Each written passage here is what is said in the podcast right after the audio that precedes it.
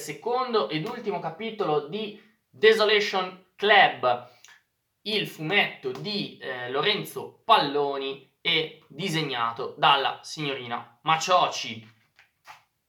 eh, di cui nella sua prima, eh, nella sua prima incarnazione, diciamo nel suo primo volumetto, vi ho parlato con toni dubbiosi. Dubbiosi perché? Perché il viaggio di questi ragazzi più uno, ovvero Vict, Beck, eh, Waka, che nel primo volume ci ha lasciato,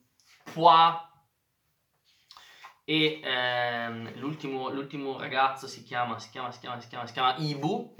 Ehm, ragazzi nati eh, in una terra, in un pianeta Terra eh, decisamente distopico, dove a un certo punto la gravità è venuta meno, costretti a, uh, alle modificazioni del, della, della biologia e della fisiologia umana con il tempo e costretti soprattutto in una società in cui ci sono delle regole etico-morali piuttosto discutibili eh, e eh, che eh, educa i, i, ragazzi in maniera assolutamente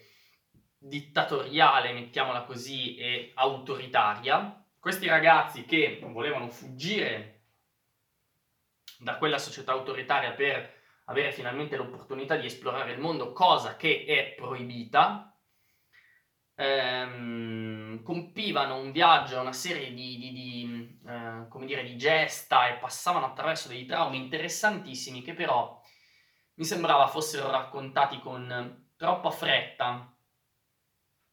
e con una mh, certa mancanza di una direzione precisa. Ecco, in questo secondo volume vediamo i ragazzi che eh, dopo aver passato, essere passati anzi attraverso l'esperienza di ben due morti,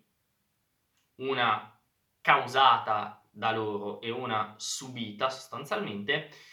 arrivano in terre lontane, faranno la conoscenza con esseri pericolosi, esseri amichevoli, passeranno attraverso altre interessanti avventure eh, che li metteranno a confronto con i loro limiti, con i loro desideri, con eh, le loro vere personalità, dovranno affrontare nuove eh, difficoltà e peripezie e poi dovranno in qualche modo guardarsi nelle tasche e decidere chi sono veramente.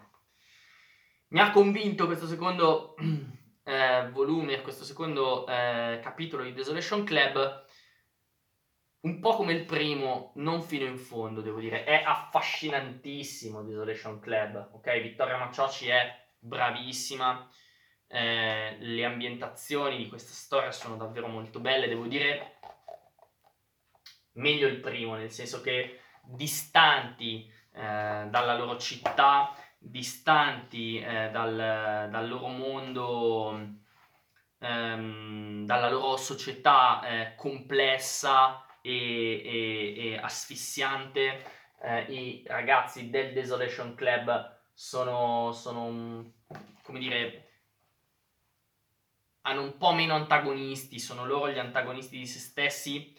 e devo dire che eh, era più interessante vederli in realtà a confronto con il mondo che avevano intorno, inteso da un, come dire, osservato da un punto di vista sociale.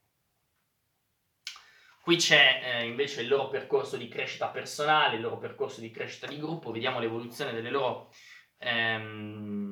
dei rapporti tra di loro, ma di nuovo, dal mio punto di vista, nella sceneggiatura di Lorenzo Palloni manca un po' eh, la direzione, non mi è chiaro dove vuole andare, cosa voleva dire, è molto chiaro cosa vuole dire sui personaggi, non mi è chiaro come queste storie che mi ha raccontato ehm, avessero bisogno, per esempio, di quell'ambientazione lì. Ehm, mi spiego meglio, l'ambientazione di Desolation Club, questo mondo senza gravità, si presenta come uno spazio connotativo, fortemente simbolico e, e sostanzialmente mi aspettavo che fosse più chiara, più radicato il senso di questa storia eh, nella natura della sua ambientazione, cioè mi aspettavo che la mancanza della gravità fosse un, un veicolo del senso, del significato, in qualche modo, di Desolation Club, che invece è una storia interessante, divertente,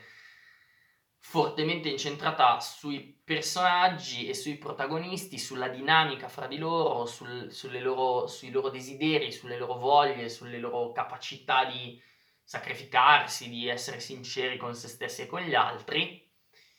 ma che probabilmente avrebbe potuto svolgersi tale quale anche in un'ambientazione molto diversa, in un mondo molto diverso. Lorenzo Palloni è bravo, scrive dei dialoghi molto interessanti, mi mette di fronte dei personaggi eh,